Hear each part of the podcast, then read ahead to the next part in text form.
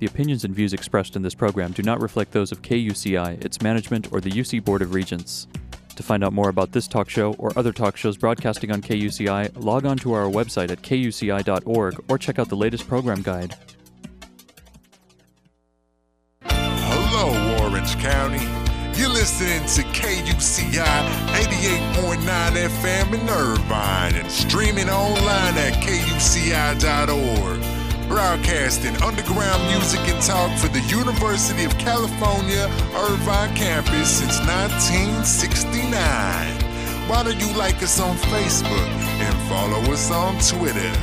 The URLs are facebook.com slash KUCIFM and twitter.com slash KUCIFM. All right, baby. My darling, I can't get enough of your love, baby. I don't know, I don't know why. I can't get enough of your love, baby. Oh.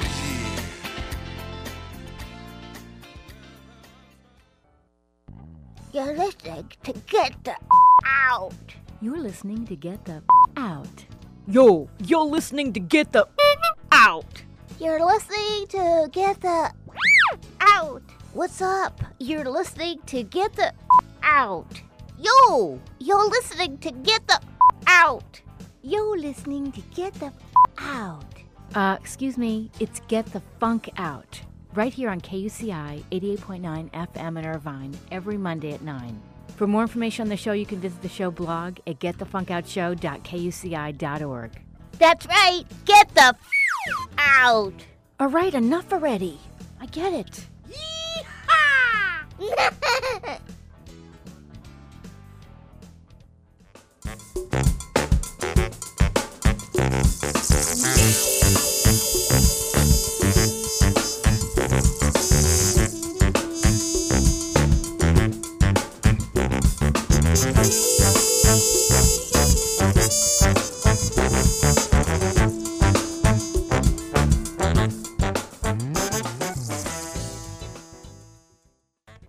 Happy Monday, everybody. I'm your host, Janine. This is Get the Funk Out. Hope you're getting your groove on. That was a nice one from Brazilian groove band Bananera. And uh, that was off Putumayo. I love their series, by the way.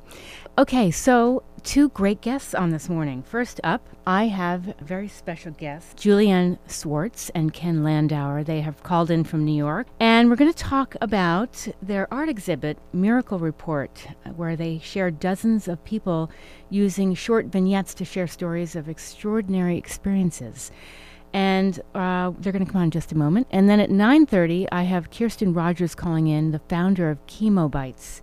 And if you miss any part of the show, you have to cut out. You got to run to work or got things going on this morning.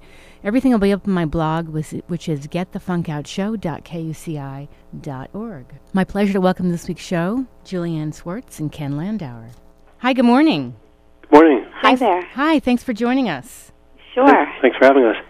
I read a really interesting article about you. I decided to reach out to you in the February 5th edition of the OC Register about miracle reports. And I, I thought, you know, this is a very unique exhibit. I wanted to find out what ex- inspired you to create this. Well, the short answer is our daughter inspired us, um, and it was really her. It was her birth Mm-hmm. that we had wanted to have a baby for a long time before she showed up, Okay. and there were so many disappointments along the way that when she finally was born, it felt like a huge miracle. And then also on top of that, just getting to know her and her who she is seemed really miraculous. And then we started, so we started thinking about it, and then we started being curious about miracles in other people's lives, Mm-hmm. and that's really what initiated the process is curiosity. It is very, it is pretty incredible. Incredible. I'm, I'm a parent, and uh, having a child, it changes you completely. You can't even imagine. Yeah, and also that it, you know, it's a fairly mundane thing, and that uh, we could think of such a mundane thing as miraculous, and um, you know, probably why it was miraculous to us, or why. It, I, I mean, I guess it's miraculous all the time, but Mhm. particularly through the adversity. Sure. uh, that made it feel particularly so. And just the idea that actually the miraculous or people's perception of the miraculous is is um, you know it's always happening in people's lives and and and you know how how do you how do you recognize it or how do you explain it Yes. Now, before we get into this, uh, Julianne, could you just share a little bit about your background? yes i'm an i'm a sculptor and installation artist and i use I often use sound in my work uh, but really i use all, all many different mediums and um, i've exhibited my work in a lot of different places all, all over the world I see the Israel Museum, Sculpture Center, the New Museum of Contemporary Art, the Highline. You're, you're based in New York City, is that correct? I'm based in upstate New York. Oh, upstate I New York. teach at Bard College, so I'm Mhm. based near there. And um, but I do exhibit, yeah, uh, in different places. Uh, right now, I have a an exhibit up at the Indianapolis Museum of Art, a, a kind of um, a survey exhibit of about 15 years of work. What made you go into this line of work? Is this something you always wanted to do? I started. Uh, actually, no. It was something that, as a child, I absolutely didn't want to do because my mom was an artist, Oh, and um, but it just felt like what I needed to do. It, it was the best way I knew to communicate. I hmm mean, it, it was, and um, and now I feel like this is what I have to be doing. that's great. You know, there's no question. Yes. Now, Ken, what about you? W- Tell me about your background. Well, my I am a sculptor of sorts. My work often goes between sculpture, furniture, and architecture. I'm Mhm. interested in all three, and I try to bring them all together. Um, and I think what I have in common with Julianne is we're trying. We think of our work as communication, and we think of our work very publicly. Um, I work more often than not in public space. Julianne works more in galleries and museums. Um, and what we, I think, what we, one of the things we try to do is to surprise people and to talk about maybe difficult issues in a way that is accessible. So I use humor a lot in my work, Oh, that's good. um, and Julianne uses just like unusual methods, and I like using sound or having um, voices directed at you from under from unpredictable places, and then I use yeah humor and novelty in my work. I think maybe that's something that we have in common with you is like trying to figure out how to address difficult issues in a way that people will accept Yes. you know, if you, I guess you know this, like if you walk up to someone and say, "Hi, I'm Janine, and I want to talk to you about death and cancer," Right. most people will say, "You know, I really got to go do my laundry." Right. You know, like they they don't want to Yeah. engage on that level. But if you can do it through uh, other means, Mm-hmm. humor, or in the case of miracles, we do it um, by uh, kind of acknowledging that there's something, there's like a positive end to the story. Mm-hmm. When you're talking about miracles, you're talking about something positive, and that makes people more likely to engage in it. Also, Yes. Is that how the two of you met? Is through your art? It is, yes. I I had seen Ken's art and really responded to it, and that that is how we met actually. And then uh, same thing. First, I saw his art, and we had a strong connection. And then about twelve years later, he saw my art, and we had a strong connection. So yes, that is that is how we met. but there was a 12-year lag time in between, Whoa, you and we just take barely your time. crossed paths. oh no. Yeah, I guess the timing has to be right. Yes. Yes. Maybe that's another fact of miracles. Like there's, there's something about timing, and I don't know, the larger world that has to come into things. Yeah, well, you know, it's almost like uh, I've been working on a screenplay, which seems like forever. And sometimes when you take some time, it, things become better and clearer, and you get a greater grasp of the story, Uh huh. you know? Yeah, or maybe just more of the story has to develop before some events happen, like us getting together. I think both of us had to live for those 12 years and do our thing Mhm. before we were ready. Yes. No, I understand that. I can relate to that. So when you, was it both of you came to the conclusion that you should do this miracle report? Or did one of you say, yeah, I got this idea? Well, the idea to in in it was initially my idea to interview people about their own miracles, mm-hmm. and then it was Ken's input on how we should do it. Um, so the idea of uh, just filming the hands and using the natural light to focus the natural light on the hands was his idea, and to have the hands gesturing as a way to preserve anonymity because I was going to do it probably just in audio. My background is in audio and not at all in video. I, I've never used video before. So it was his idea to have the hands represent the person I and like to have that. the gesticulation um, be the be the being Mm-hmm. to preserve on anonymity. Well, idea also came because we had a hu- huge space to fill, like the one at um, the Grand Art, Central Art Center. Yes. And um, instead of trying to fill it, I thought we could do the opposite and make it seem as giant and vast as possible. And darkness does that. So we darken the whole gallery, and then there's just really little spots of light coming off the hands that illuminate it. So it seems really big, and I think that also left or leaves a space for the viewer's imagination. Like you can project whatever you want into darkness. Could you actually share some of these uh, miracles, some of these stories with our listeners? Oh, there are so many amazing stories. Some of the specific stories. Yeah, just maybe a few that come to mind. I know there's so well, many. we we- we interviewed, uh, I think in total about 73 people, and the Mhm. stories were very, very diverse and personal. And you know, some of the details, some of the stories I remember.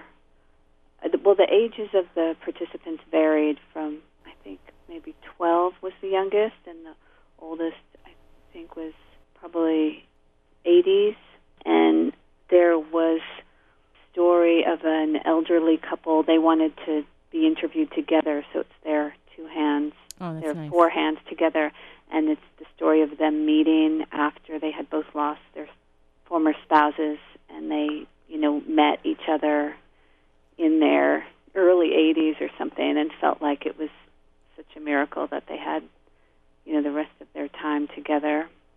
That was one story. Um, there was a story of a um, a man who was now a journalist who was a former gang member in Los Angeles, and he um, spoke of an incident where he uh, was playing Russian roulette with a friend.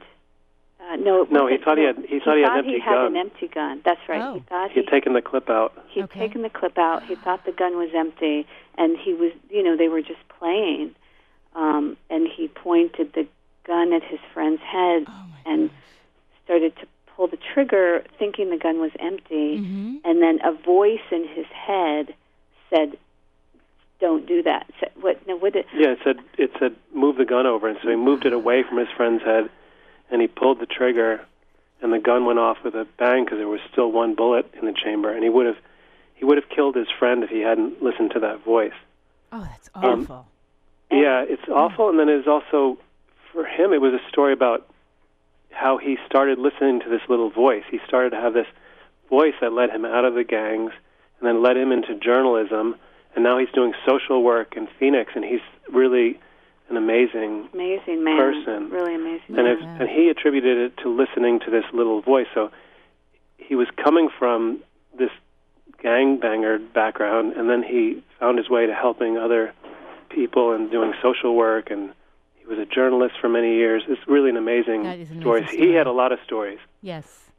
And then we also had stories from the other perspective, like some a girl who was on her porch, and then some uh, guys like shot at them, and the bullets somehow rained like all around her. She was holding her little sister, Her baby Scary. sister. Oh. and the bullets like all seemed to hit the ground, like around their feet, Mhm. and none of them. She were she hit. talked about herself. She talked about hearing the bullets hit the ground and feeling as though there was a um, like a, a glass wall around her, and and feeling them rain. You know, feeling them go all around her, but not hitting her or her. How baby. scary. Oh. That was an amazing story. There was a, a young girl who talked about um, quitting heroin Mm-hmm. and how that was, you know, how that just one day she woke up and decided that she just, you know, if she didn't do this, she was going to die, and she did it. And she was, I think she was about 15. Yeah. So. And there were there's such a range of stories. I I sort of don't feel a place to tell them because it's so much more moving to hear the people tell their stories. But Yes. and we also had people who didn't believe in miracles. One guy came because he thought it was his job to tell everyone that it was a mistake to believe in miracles and that they shouldn't. He, he was actually probably he scared me a little bit to be Yeah, I don't blame you. And there was, Yeah. you know, there also there's such a range of stories. Like we just conveyed some of the more dramatic ones, but there was also, you know, a kid who lost his dog, and then the dog was returned to him, and that was his miracle. You know, the the the uh, the range of the stories was so great. Oh, and there was a little a, a girl who talked about butterflies on her aunt's casket, and her aunt loved butterflies, and that was Oh. her, you know just all So just moving. the range of um i mean the range of of the stories is very yes. diverse Yes. Why do you think the tragic and the miraculous are so intertwined? I think maybe because really we don't appreciate what we have until it's threatened. Mm-hmm. So, like if I said to you, "It's a miracle I have my feet," you would immediately think that I must have almost lost them, right? I mean, I can be grateful for my feet.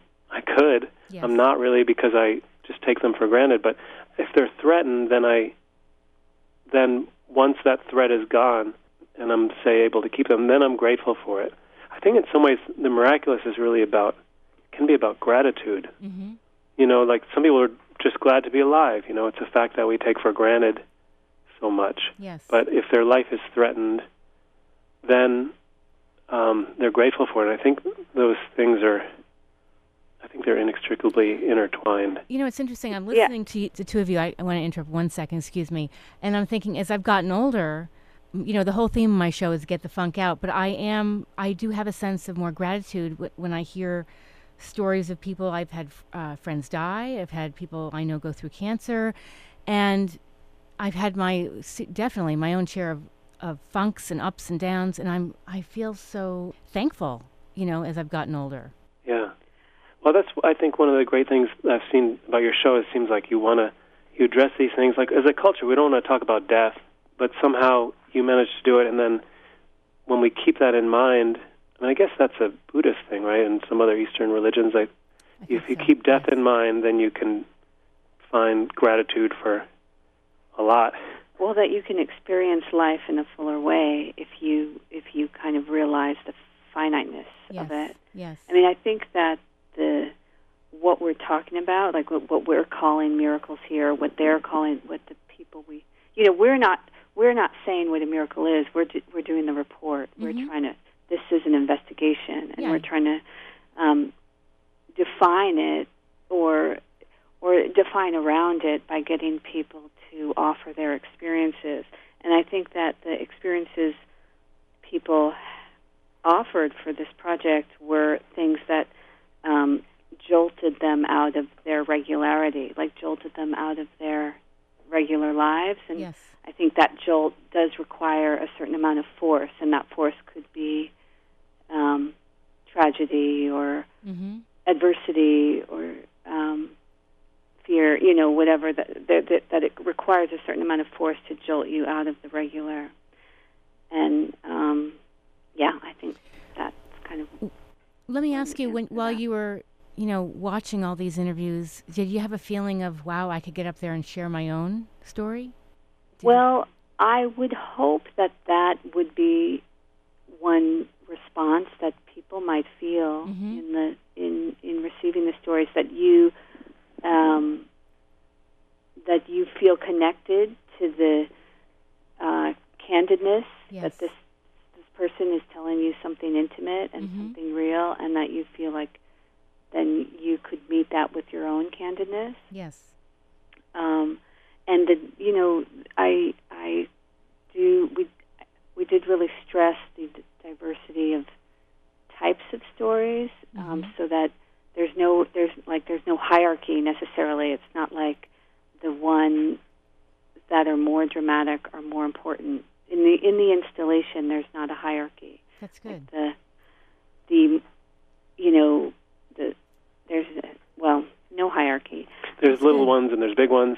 And then we also made an effort to try to interview different communities. Like we went, we interviewed a lot of school kids, and we went to the very most privileged and wealthiest school in Phoenix, and we also went to the most challenged and underprivileged school in Phoenix. And we have kids from both those, and then and there are surprises from both ends. Like there was no way to stereotype or to predict what someone was going to say when they came up there and they um, spoke. hmm Good range of, of people you talked to. Yeah. Yeah, it was a very wide range of people, and we had, you know, we were working with the Arizona State University Museum to do the initial project, and um, they really helped us with outreach. So we um, we did a lot of outreach to get volunteers, but basically the population we did interview was self-selecting in that they, you know, said we have a story to tell. We we gave them the the context, and then they volunteered their stories. That's great. We also talked to academics there. We talked to a philosopher who I felt like identified, who defined it better than anybody. And he just said that uh, my favorite thing he said was he said that miracles were orientation points in people's lives. They were milestones that people used to measure the rest of their lives. So it was before the accident, after the accident, Mhm. or before the birth. You know, like that it made marks in their lives from which, um, like time was measured. Yes. Very well. that was interesting. I like that. What do Yeah. You, what do you want people to get from this exhibit? Um, I think that Ken mentioned gratitude, Mhm. and that is definitely something we would like them to get. And I think also, I would say that the installation is as much about connection and empathy as it is about raising questions about the miraculous. I want, you know, we we want people to connect to those other people telling the stories and to feel um, empathy towards them, but also to their own adversities or Sure, sure. overcoming of adversities in their own life. And uh, for people that can't go see this exhibit, do you have any kind of uh, YouTube channel or anything where they could actually see something online? We are actually right now working on a pretty extensive website with the ASU Art Museum, Oh, good. um, and it's going to be an interactive website where you can hear a lot of the stories, and there'll be documentation of the installation, but it will also be documentation of the interviews. So that it's going to be a little while before that's up, but um, probably the end of the spring, I would say. Do you have anything else that you're planning on doing based on, you know, what came about from this project? Anything else in the pipeline?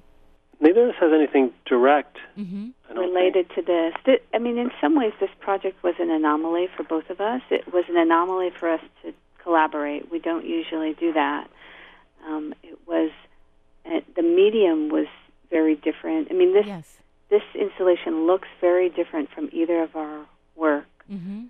but it was it kind of was something we we needed to do and needed to do together.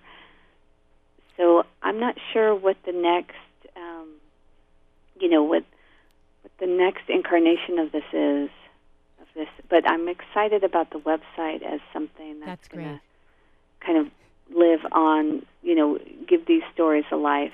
I'm smiling because I'm thinking, well, do you even want to work together again? Oh, yeah. I, you know, No, 'cause it's great. some people, you know, they work together and go, no, I, I love you, but I don't know. Um, Right. You know what I mean? No, we we worked together really well. That's we, great. We, I absolutely, we would absolutely work together again. I mean, we have such different um, Styles, yeah. m- styles Mhm. and ways of interacting with people. So Yeah. it, it was really good to work together. Yeah, we complemented each other really well. That's what I was going to say because you have Yep. different strengths and you bring that to the table, and which is makes for a very interesting exhibit. Yep, it also meant that we knew where to step back and let the other person take over, No, that's good. which helps. That that does help. Yep. Um, do you have a website or something you want for people to follow up on what you're doing, and also the website that'll come down the road? Uh, yes, we both have websites for our artwork, individual websites. Just uh, mine is myname.com, julianneswartz.com. I think Yeah, mine is kenlandauer.com. Wonderful. Um, there was one more thing that I w- Yes. that's on my mind about the miracles is that there was a whole philosophical discussion going on about whether you sh- you receive miracles if you're a good person and and whether you're rewarded or not, and it was philosophical and religious. And at the very end, we had a Sufi woman come in. Her name is Samiha, and she just collapsed all those dualisms and said, you know, sometimes you just don't get a miracle because the gods are challenging you Mm-hmm. and they're testing you. And sometimes you get it as a challenge also to see if you become arrogant. And it really doesn't. There's no meaning about being good or bad or something like that if you get them. And that was it was really nice to have her collapse everything. It was kind Yes. of towards the end, Yes. and to, so that there wasn't this feeling like I'm being punished or I'm being rewarded. Right. I like that. I like that. Yeah. Well, I want Yeah, to and- go ahead. Oh, I was just going to say that the um, we asked people their stories, but we also asked people what they thought a miracle was. So you know, there's such a we and we put all of those viewpoints in one, many of those viewpoints in one video that's on the outside of the installation, so you can kind of listen to some of the um, some of the ideas. People had such different ideas about what they thought a miracle was. So. Such an interesting exhibit. I want to thank you so much for calling into the show. Thank you. Oh yeah, we were so happy Thank to. you. Thanks for Part of the purpose of it was just to have conversations and to raise conversations, and this is this is just perfect. This is wonderful. I want to thank you, Julianne and Ken. Thanks so much for joining us. And I'll have this up on my blog, getthefunkoutshow.kuci.org, probably about 11 o'clock. Okay. Great. All right. Thanks, Have a Julie. Thank you wonderful so day. much. Bye-bye. Okay, Bye. bye bye.